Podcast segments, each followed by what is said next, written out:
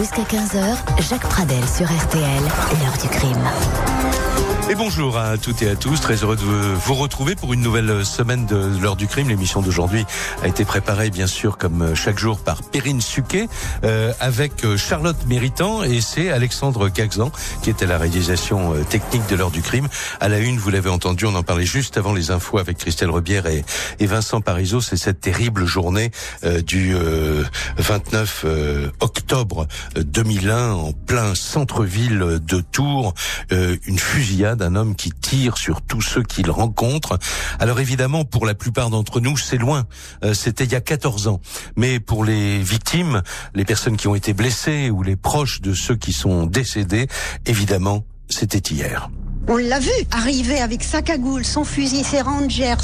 Mon mari ayant fait l'Algérie, il a dit surtout ne courons pas. Et quand je me suis retournée pour le voir, il armait. Tac, tac, il mettait sa, cartouche dans son fusil. Et il a tiré, j'ai vu une étincelle sortir de son arme. Ça a été très dur. J'ai crié beaucoup, beaucoup, beaucoup, appelé des secours. Je comprenais pas parce que je savais que le commissariat n'était pas loin. Je dis, personne va arriver, ni un gendarme, ni un personne, personne, personne. Je suis restée longtemps comme ça. Je l'ai vu mourir, prendre son teint de cire. J'avais tout compris, tout compris.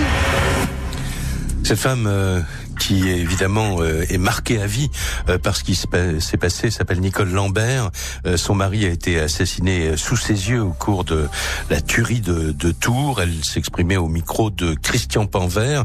C'est un document RTL qui remonte au 7 mars 2005 à l'ouverture du procès de Jean-Pierre Roux Durafour devant la cour d'assises d'Indre-et-Loire à Tours.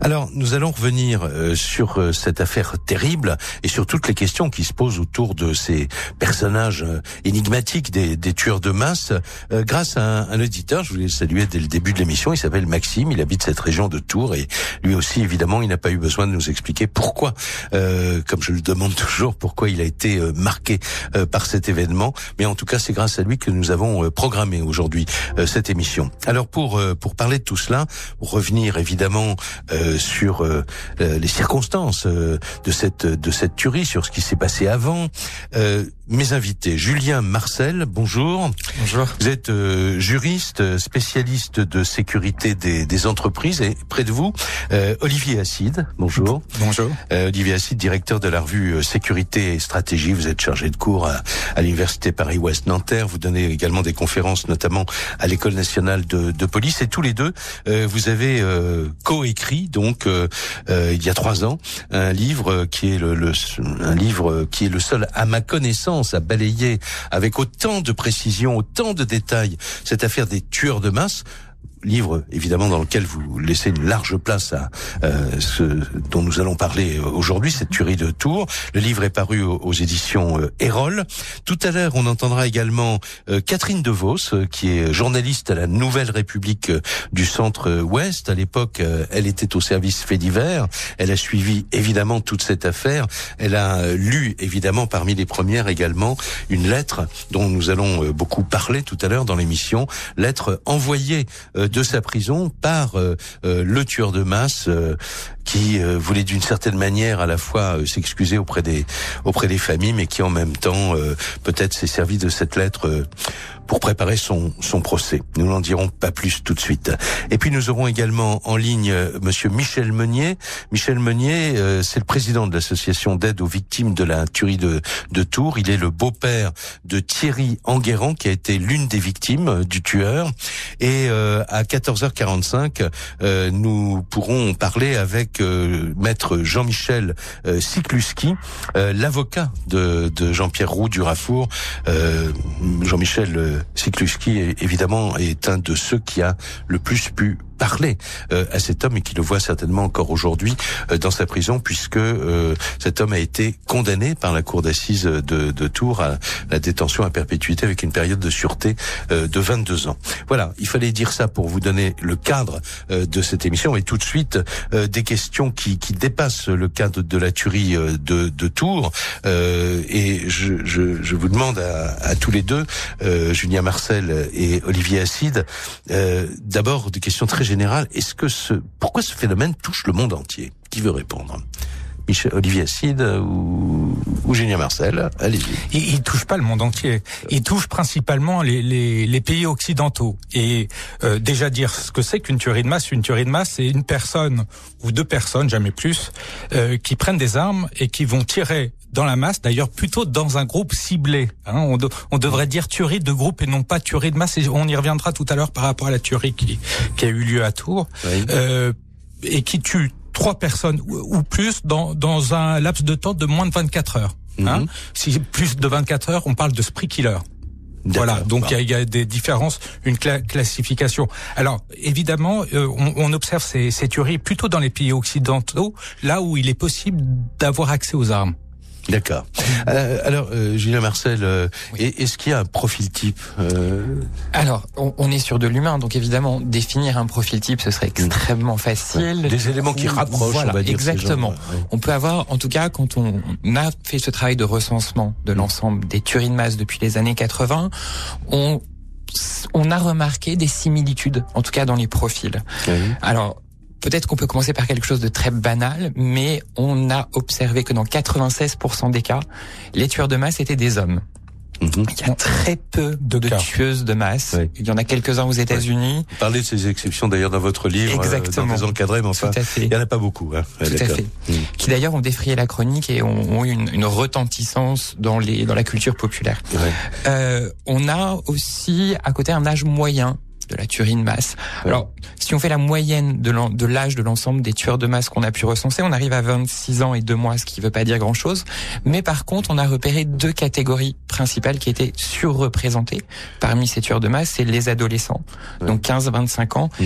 et les personnes donc entre... Là, on pense, pardonnez-moi, à Columbine, à Columbine ou à d'autres événements. Euh, tout à fait. Euh, et après, on a une autre catégorie qui est surreprésentée, qui correspond aux 35-44 ans. Mmh. C'est un âge qui correspond, alors pour certains psychanalystes, même si c'est remis en cause par d'autres études, ouais. mais en tout cas dans la culture populaire, à la, à la crise du milieu de vie. Ouais. Alors crise du milieu de vie ou développement de certaines. On n'a pas de psychiatre aujourd'hui dans, dans l'émission, exceptionnellement, euh, mais comme euh, pour écrire votre livre, vous avez beaucoup interrogé évidemment euh, de spécialistes de cette question. Euh, certains, il, il, me semble, Olivier Acide disait que aussi c'est vers 30-35 ans que se développent quelquefois euh, certaines maladies mentales qui sont sous-jacentes pendant très longtemps. Mais mais bon, ce sont des hypothèses, hein, évidemment. Ce, ce, sont des hypothèses, mais on voit un, un, vrai malaise, un vrai malaise à partir de 35-36 ans mmh. chez une classe d'âge de, de, la population masculine qu'on retrouve pas nécessairement d'ailleurs chez, mmh. chez, les femmes. Et, et c'est systématiquement à ce moment-là des, effectivement des, et, des hommes qui, et pour qui compléter ce que, ce que dit Olivier, c'est qu'on retrouve cette forme de pathologie entre guillemets mmh. euh, exclusivement dans des pays occidentaux où oui. euh, la question de performance est survalorisée. Mmh. Voilà. Voilà. Comment se mettre en avant Comment être sûr d'ailleurs de faire la une des médias hein, C'est pas, c'est pas compliqué, malheureusement. Euh, alors, euh, évidemment, y a-t-il des signes avant-coureurs? Ça, c'est une question qu'on va se poser tout à l'heure. Ces tueries pourraient-elles être évitées?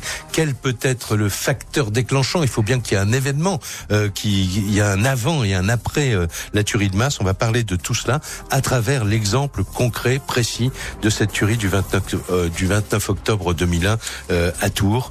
Dans un instant, on va rappeler les circonstances de ce drame. Jusqu'à 15h, Jacques Pradel sur RTL. L'heure du crime. Que s'est-il passé exactement dans la tête de, de cet homme euh, qui s'est mis à arpenter les rues de, de Tours euh, le 29 octobre 2001 avec une carabine 22 long rifle, la visée laser? On reviendra sur tout cela avec mes invités dans un instant. Euh, nous allons écouter un, un premier document de cette époque. on est en, en, en, plein dans l'affaire. Elle, elle n'est pas terminée puisque tout a commencé le, le matin mais là il est midi et demi, euh, une heure, euh, et, euh, en fait ça a commencé à, à 9h30 je pense, et Philippe de Maria qu'on va entendre rappelle dans RTL midi, donc entre 12h30 et 13h, les circonstances de cette tuerie alors qu'elle n'est pas terminée. Écoutez. Vers 9h30 à peu près, il a, le tireur a garé son véhicule sur les boulevards. C'est en plein centre-ville de Tours. Il est, d'après les premières constatations, cagoulé, habillé d'un treillis. Il sort de son véhicule une carabine 22 longs rifles. Et dans ses poches, on retrouvera trois boîtes de 50 balles longues, c'est-à-dire des munitions de guerre. Il porte également, on le saura plus tard, un poignard de combat à la ceinture. Il passe rue Marceau, la rue du commissariat central de Tours. Il commence à tirer. Il deux morts, il abat deux passants et euh, euh, également devant le palais de justice de Tours. Là, un gendarme et un policier en faction tentent d'intervenir. Euh, le gendarme sera blessé, mais pour le moment, les séjours ne sont pas en danger. L'homme continue à remonter les boulevards. Il blesse mortellement un homme de 32 ans dont le corps est encore sur le pavé pour les expertises balistiques. Le tireur continue, le forcené continue vers la gare et là, il abat sa quatrième victime. il est arrêté ensuite? Tout à fait. Alors, euh, il, euh, une patrouille de police tente d'intervenir. Le dispositif policier commence à monter en puissance et il est blessé au thorax. Il est interpellé et sur sa civière, il aurait, il aurait déclaré qu'il avait un complice. Donc, le parking souterrain où il s'était réfugié est donc toujours cerné. Il y a un énorme périmètre de sécurité tout autour et le raid qui vient d'arriver, une quarantaine d'hommes interviennent en ce moment pour sécuriser, sécuriser bien sûr le périmètre, mais également les trois niveaux euh, du parking souterrain. Qui est cet homme? Quel était son son mobile, s'il y avait un mobile c'est évidemment ce qui est difficile maintenant à cerner. Il se prénomme Jean-Pierre, c'est un homme de 44 ans qui travaille à la SNCF. Il a également été deux ans dans l'armée, engagé. Euh, il habite Chambray-les-Tours, c'est-à-dire dans l'agglomération Tourangelle. C'est un père de famille, d'après le procureur de la République que nous venons de rencontrer. C'est un homme inconnu des services de police, donc on n'en sait pas plus pour le moment sur ses motivations. Est-ce que c'est un coup de folie, vous le disiez tout à l'heure, ou alors peut-être, mais peut-être, là c'est à mettre au conditionnel, un hold-up avorté de la poste centrale. Ce que je tiens, ce qu'il faut dire également, c'est que la scène a été quasiment entièrement filmée par les caméras de surveillance de l'hôtel de ville de Tours. Les cassettes sont évidemment en ce moment aux mains des enquêteurs de la police judiciaire de Tours. C'était Philippe de Maria, euh, correspondant sur place, qui répondait aux questions euh, de Christophe Ondelat euh, pendant ce, ce, RTL midi. en fait, contrairement à ce que je vous disais il y a un instant, l'affaire vient de se terminer, quoi, à l'instant. Et pour l'instant, on en sait, vous l'avez entendu, pas grand-chose hein, sur ce qui s'est vraiment passé. Alors, on, on, va prendre en ligne tout de suite ma consoeur Caroline DeVos, journaliste à la Nouvelle République du Centre-Ouest. Bonjour. Bonjour. Et merci euh, d'avoir accepté de revenir là-dessus. Je disais tout à l'heure, euh, euh, tout le monde se souvient de de, de ce qu'il faisait ce jour-là, un peu comme pour le 11 septembre 2001. Vous vous, vous étiez au service fait divers, je crois. Oui, moi je, je travaillais euh, au service donc euh, fait divers et justice à la Nouvelle République, euh, mais c'est vrai que ce sont d'autres collègues que moi qui euh, qui ont eu l'alerte en fait sur cette mhm. affaire et qui ont les premiers travaillé sur ce dossier-là. Moi, je suis arrivée un petit peu plus tard en fait dans le dossier, au moment où l'affaire était en cours d'instruction. Mhm. Alors, si on revient à ce 29 octobre, là, on a entendu dans ce que disait notre correspondant Philippe de Maria, l'homme a été emmené sur une civière parce qu'il a été touché euh, par un homme du raid, donc il a été neutralisé euh, par euh, un tir, je crois, dans, le dans le thorax. Mais en fait, auparavant, il y avait eu une longue négociation avec le raid. il demandait un avion pour Kaboul. En fait, l'homme s'était réfugié après son périple meurtrier sur les boulevards. Il s'était réfugié dans le, le parking souterrain qui est place de la, enfin qui est sous la gare de Tours. Et, euh, et, là, effectivement, il a été euh, encerclé euh, par des policiers. Euh, je pense que c'était surtout d'abord des policiers de Tours qui sont mhm. intervenus, qui sont descendus pour certains dans le parking souterrain pour le traquer, en fait. ils ont essayé de discuter avec lui. ça a été assez long et puis il se cachait derrière les, les, voitures, derrière les pylônes du parking souterrain. Donc c'est vrai que ça a été une scène assez assez terrible pour les policiers qui sont intervenus et qui ont finalement pu le, le neutraliser il a bougé un petit peu et puis ils l'ont eu en vue, en vue euh, et ils l'ont ils ont tiré sur lui. Donc effectivement, il a il a été atteint d'une balle dans le thorax à ce moment-là.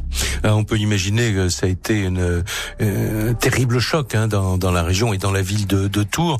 Euh, j'ai lu quelque part, je sais plus si c'est sous, sous votre plume, mais que il y avait une cellule psychologique d'urgence qui avait été mise à la disposition des, des personnes de la ville et plus de 100 personnes sont venues consulter les, les psychologues les psychiatres. Hein.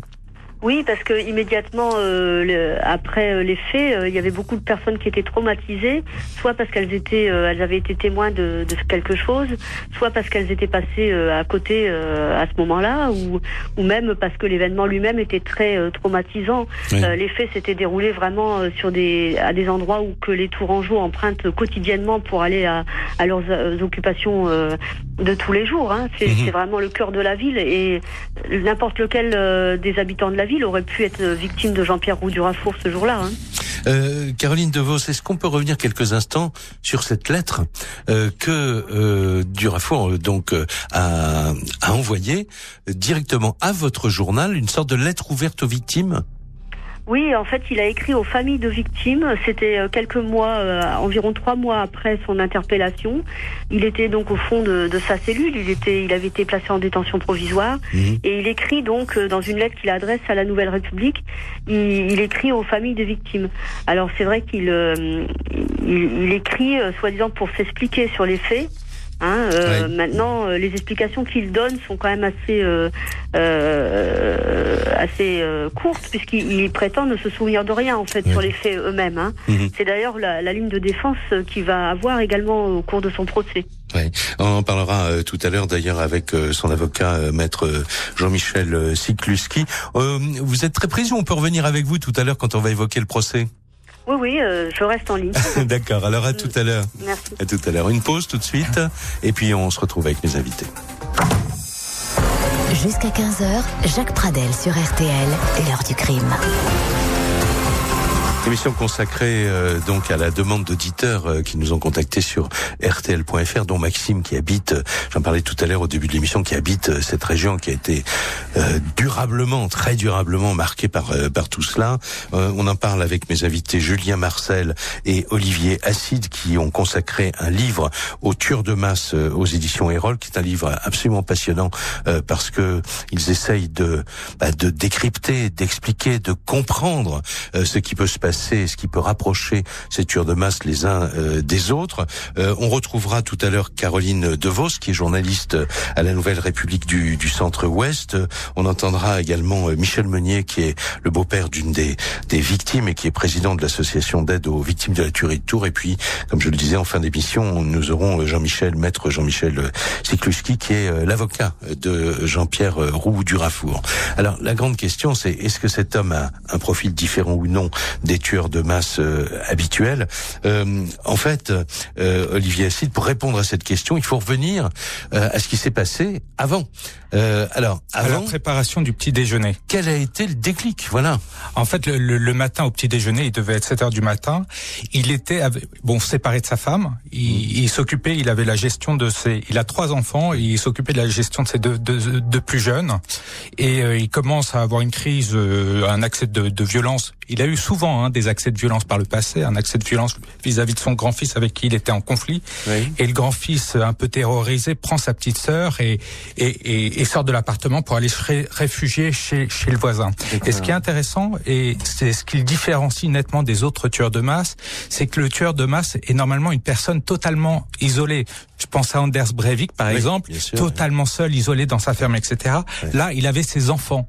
Et, euh, Et il travaillait à la SNCF. et il aussi, travaillait enfin, à la SNCF. Et donc il avait quand même un cadre plutôt plutôt structurant. Mais, né- mais néanmoins, euh, malgré ça, euh, il, il va il- par ses accès de violence, il, il avait l'impression que ses deux enfants étaient finalement dans une organisation. Il pensait qu'il y avait Il y a un était vic- complot, il a voilà une un- un théorie du complot, Voilà, c'est il ça, était ouais. victime d'une organisation secrète. un complot qui peut se prolonger puisque euh, à la SNCF notamment où il travaillait, euh, il était persuadé que ses collègues voulaient le, le, le mettre dehors, faisait, il était, il subissait plus ou moins du harcèlement psychologique. C'est en tout cas c'est ce qu'il dira au moment du procès. Mhm.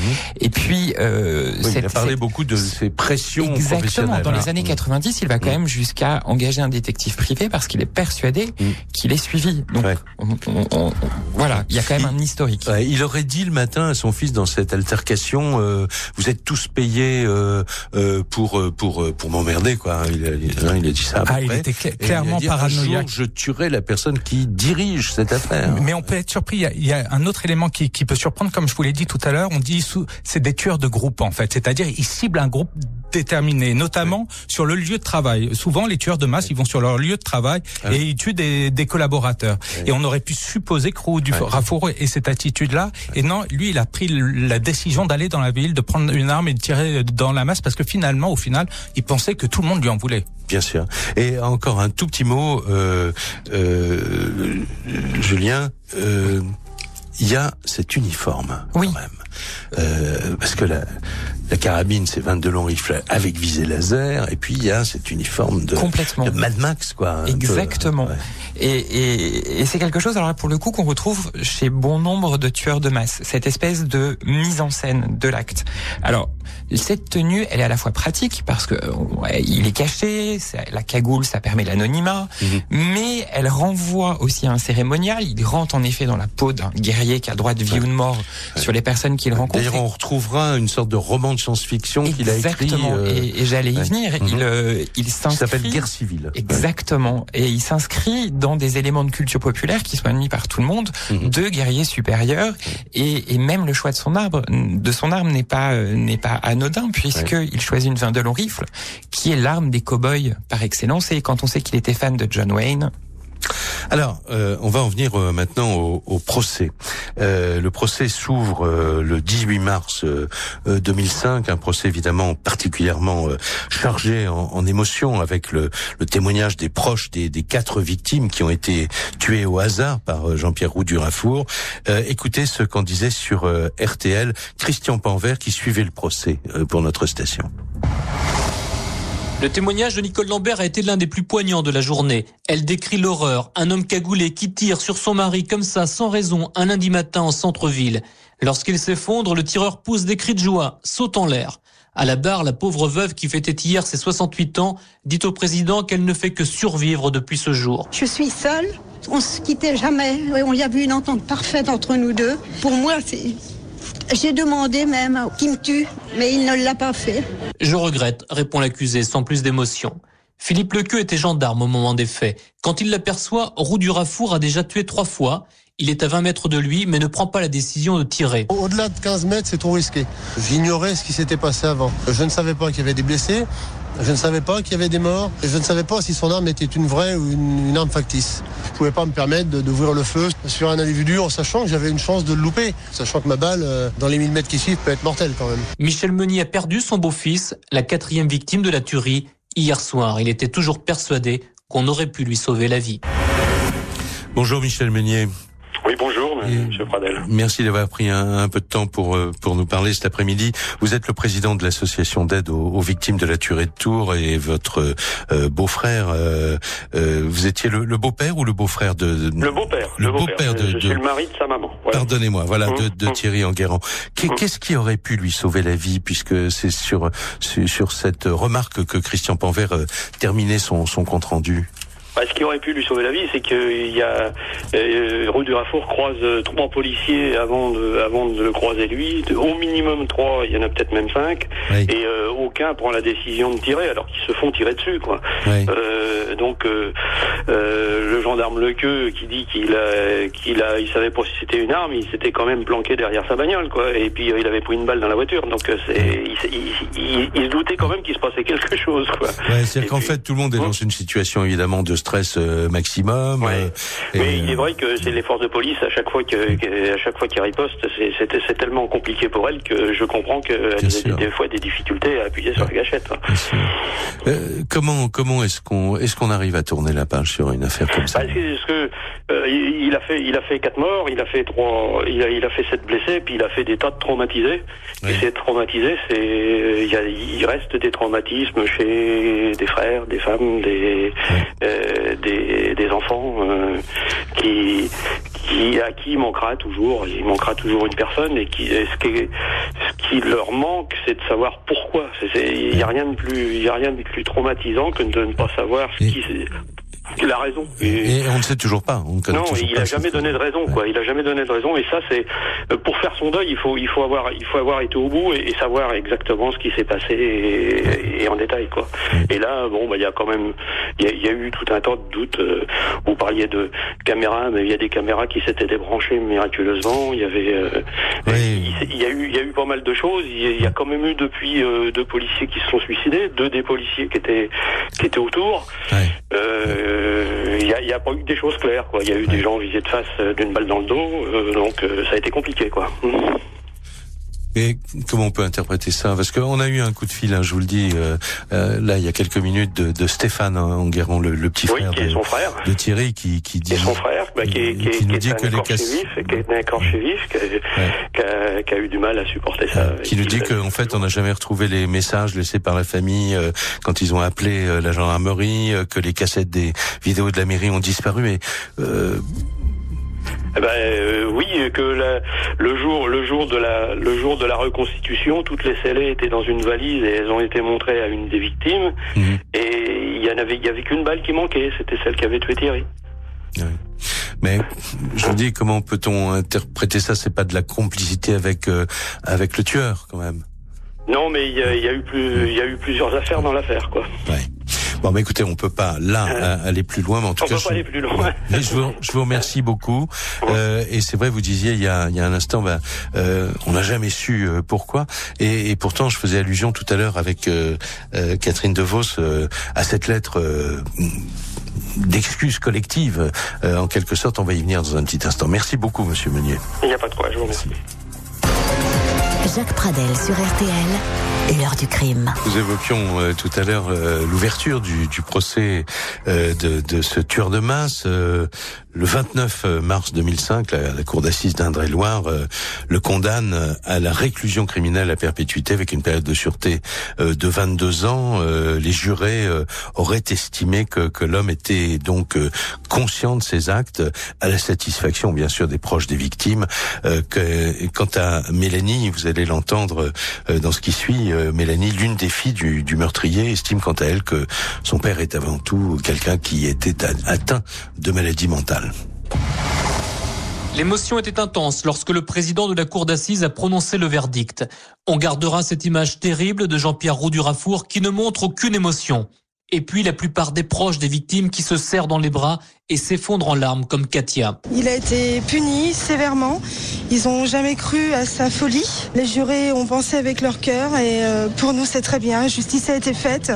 Moi j'ai perdu mon mari dans cet assassinat. Au jour d'aujourd'hui je vais pouvoir dire à mes enfants qu'il ne sortira jamais et me battre, me battre pour mes enfants. Mélanie est l'une des filles du meurtrier. Elle a essayé à plusieurs reprises de croiser son regard sans succès. Quand on est malade on n'a pas à avoir une grosse peine comme ça. Les plaidoiries des avocats de mon père l'ont bien montré. J'espère au moins qu'il va être suivi euh, psychiatriquement après. C'est pour, surtout pour mon frère que je m'inquiète. Moi, ça va, je tiens à peu près le coup. Et puis pour ma petite sœur qui est toute petite, qui a 10 ans, qui l'a presque pas connue. Et j'espère que mon père, il va faire appel. Les familles voudraient faire enfin leur deuil. Et la population tourangelle refermer un chapitre tragique de son histoire. Philippe de Maria qui suivait le, procès pour euh, RTL. Alors on, revient euh, à, Tours et, je vous rends votre prénom, Caroline De Vos. je vous ai appelé Catherine tout à l'heure. Euh, on revient sur ce sur cette lettre. Qu'est-ce qu'il y a dans cette lettre? C'est une lettre où il dit qu'il va donner aux familles de victimes sa version des événements. Mhm. Et euh, il explique euh, que depuis plusieurs années, il a subi des pressions psychologiques à son travail, etc. C'est la fameuse théorie du complot dont on parlait tout à l'heure, oui. Voilà, donc il évoque d'abord son travail à la SNCF en disant qu'il subit des pressions psychologiques mhm. depuis des années, euh, qu'il a qui, qui s'est épuisé moralement et physiquement pour, pour supporter toutes ces contraintes. Euh, il dit que la veille des événements, il a été pris de maux de tête euh, et qu'il a pris des médicaments ouais. qui supportait plus la lumière, qu'il était absent mentalement, etc. Et puis euh, après, il explique qu'il a perdu la tête le matin euh, des faits, euh, mhm. qu'il a pris sa carabine, son sac et qu'il est allé en ville. Et, il précise, je crois, je me suis, je parle de mémoire là, je, je me suis réveillé euh, quand j'ai pris une balle dans le thorax, quoi, comme comme si donc il avait tout oublié. Voilà, en fait, le problème pour les victimes, c'est qu'il explique absolument rien entre le moment où il arrive sur le boulevard et le moment où il prend cette balle dans le thorax, c'est-à-dire à la fin des événements, dans le parking du, du, de la gare. Et, et, au procès, vous avez assisté, vous, au, au procès? Oui, oui, oui. Oui, au, au procès, il n'en dit pas plus. Hélas, pour les victimes, non, il a, il a pas dit grand-chose au procès sur les faits eux-mêmes, puisqu'il a, il a prétendu toujours qu'il ne se souvenait de rien. Mhm. Il avait des trous de mémoire. Il... Alors petit à petit, au cours du procès, à force d'être un peu euh, taraudé par le président de la cour d'assises, il a fini par reconnaître qu'il avait des flashs, qu'il se souvenait vaguement de certaines choses. Mhm. Il se revoyait courant sur le boulevard avec son arme. Euh, voilà, c'est tout. Mais c'était des flashs et, et c'est venu que vraiment euh, parce que le président l'a un peu a insisté pour lui faire dire qu'en fait il se souvenait des faits. Donc cette amnésie, bon, les experts psychiatres ont estimé qu'elle était simulée. Mais euh, lui euh, a toujours prétendu qu'il ne se souvenait de rien.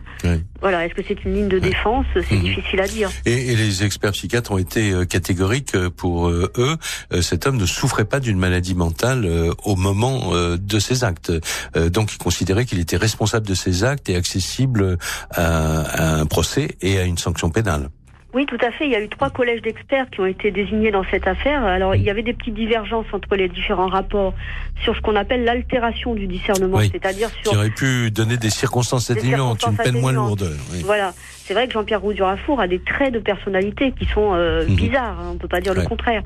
Mais euh, aucun des trois collèges d'experts n'a estimé qu'il était irresponsable sur le plan pénal, c'est-à-dire que son discernement aurait été totalement aboli, c'est-à-dire Mhm. Ouais, qu'il n'aurait pas eu conscience de ce qu'il faisait. En fait, il, il savait qu'il était en train de tuer quelqu'un au moment où, il- où il tirait, quoi. Donc, euh, Bah, écoutez, je vous, je vous remercie beaucoup d'avoir évoqué euh, avec nous ces, ces souvenirs très forts, hein, bien sûr, et puis dans la mémoire euh, collective hein, de, de la ville et du département. Et évidemment, c'est une affaire, comme on le disait tout à l'heure, qui a, qui a beaucoup marqué.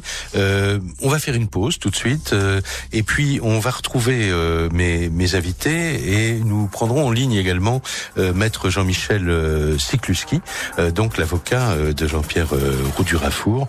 Euh, parce qu'il est certainement l'homme qu'il a le plus fréquenté finalement au cours de l'instruction du procès et peut-être après en prison. L'heure du crime. Sur RTL. La tuerie de Tours à la une de l'heure du crime aujourd'hui. euh, les faits remontent au 29 octobre euh, 2001. L'homme a été euh, condamné à la réclusion à perpétuité avec une période de sûreté de, de 22 ans.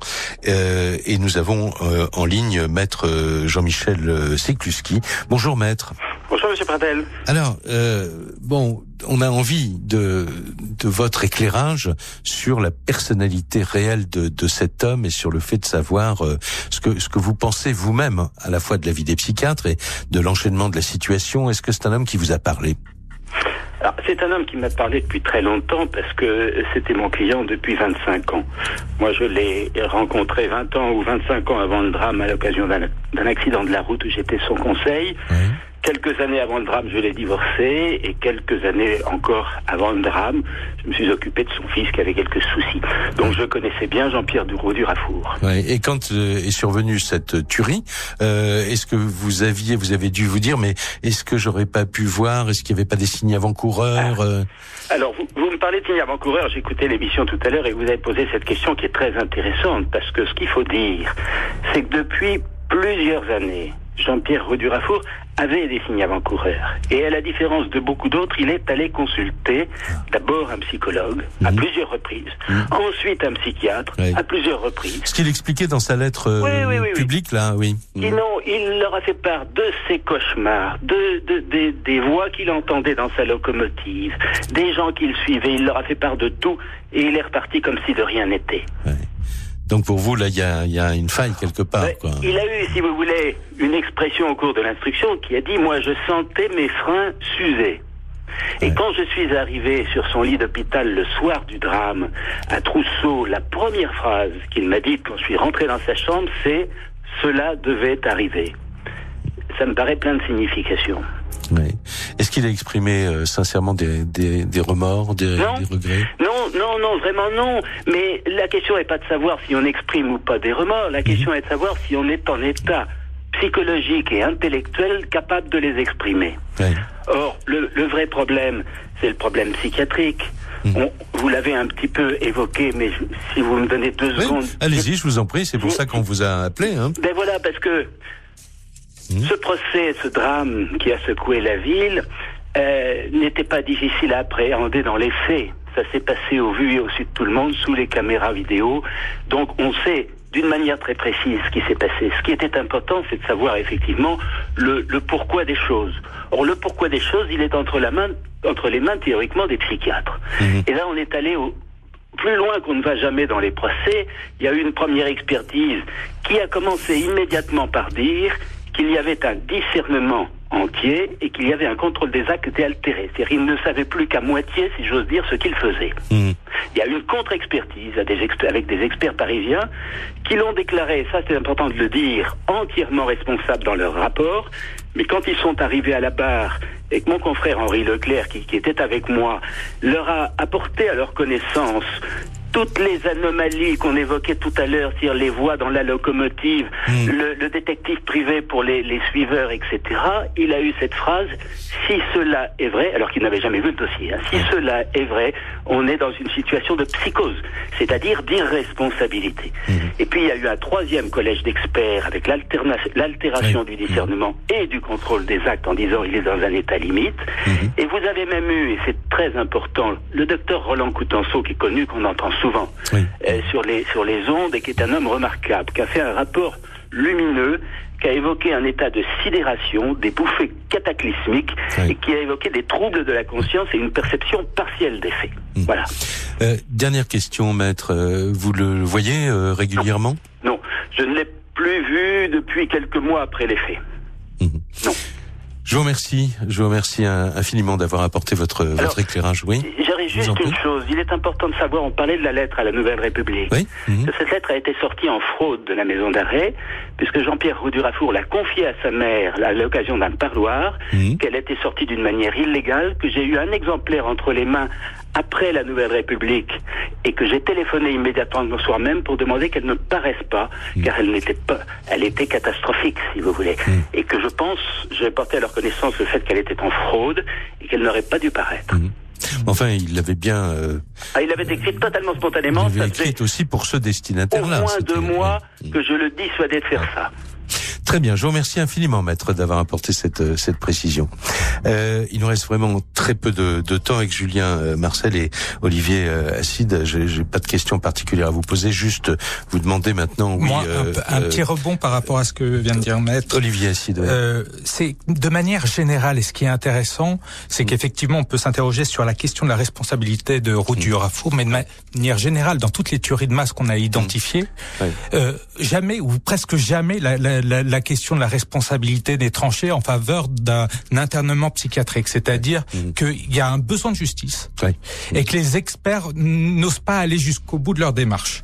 Et donc, euh, dans 90% des cas, ils vont en prison. Ouais. Et alors, de façon très amusante, on parlait des femmes. Il y a eu deux cas de femmes. C'est, ça a été les seules femmes à être euh, en internement psychiatrique. Je sais pas si on peut en rire, mais mais mais généralement, quand il s'agit d'hommes, c'est c'est la c'est la- c'est la prison. Et puis, puis si on va plus loin, c'est parfois peut-être un peu euh, rassurant d'avoir une vraie explication qui est il est malade. Donc, c'est sa maladie. Peut-être que euh, ce genre d'événement interroge aussi sur des choses plus profondes de notre société, sur les questions de performance, sur les questions de, euh, de à quel moment est-on vigilant de son voisin et, et à quel moment peut-on euh, peut-on aussi lui venir en aide? Ces, ces accès de violence étaient connus. Hein. Elles étaient connues de l'immeuble. Personne ne n'ignorait. Sa femme avait même peur de. de c'est pour ça qu'ils se sont séparés. Il avait des accès de violence. Quoi. C'était pas inconnu. Quand euh, les, les signes précurseurs, ils existaient. Ouais. Et il était dans un club de tir aussi. Enfin, on peut pas Oui. revenir Ouais. sur l'ensemble de l'instruction. Ce que je voudrais quand même, c'est pour terminer, il nous reste quelques secondes. Euh, on a reçu un, un témoignage euh, de Patrick. Euh, Patrick, lui, euh, il était sur ce fameux terre-plein euh, où a été abattu euh, Thierry Enguerrand. Il était sur une nacelle à 10 mètres de hauteur euh, parce qu'il travaillait dans la ville. Donc il a, il a tout vu et il dit, euh, mais euh, là, je, Évidemment, je n'ai rien vérifié, mais je dis ce que cet homme a dit.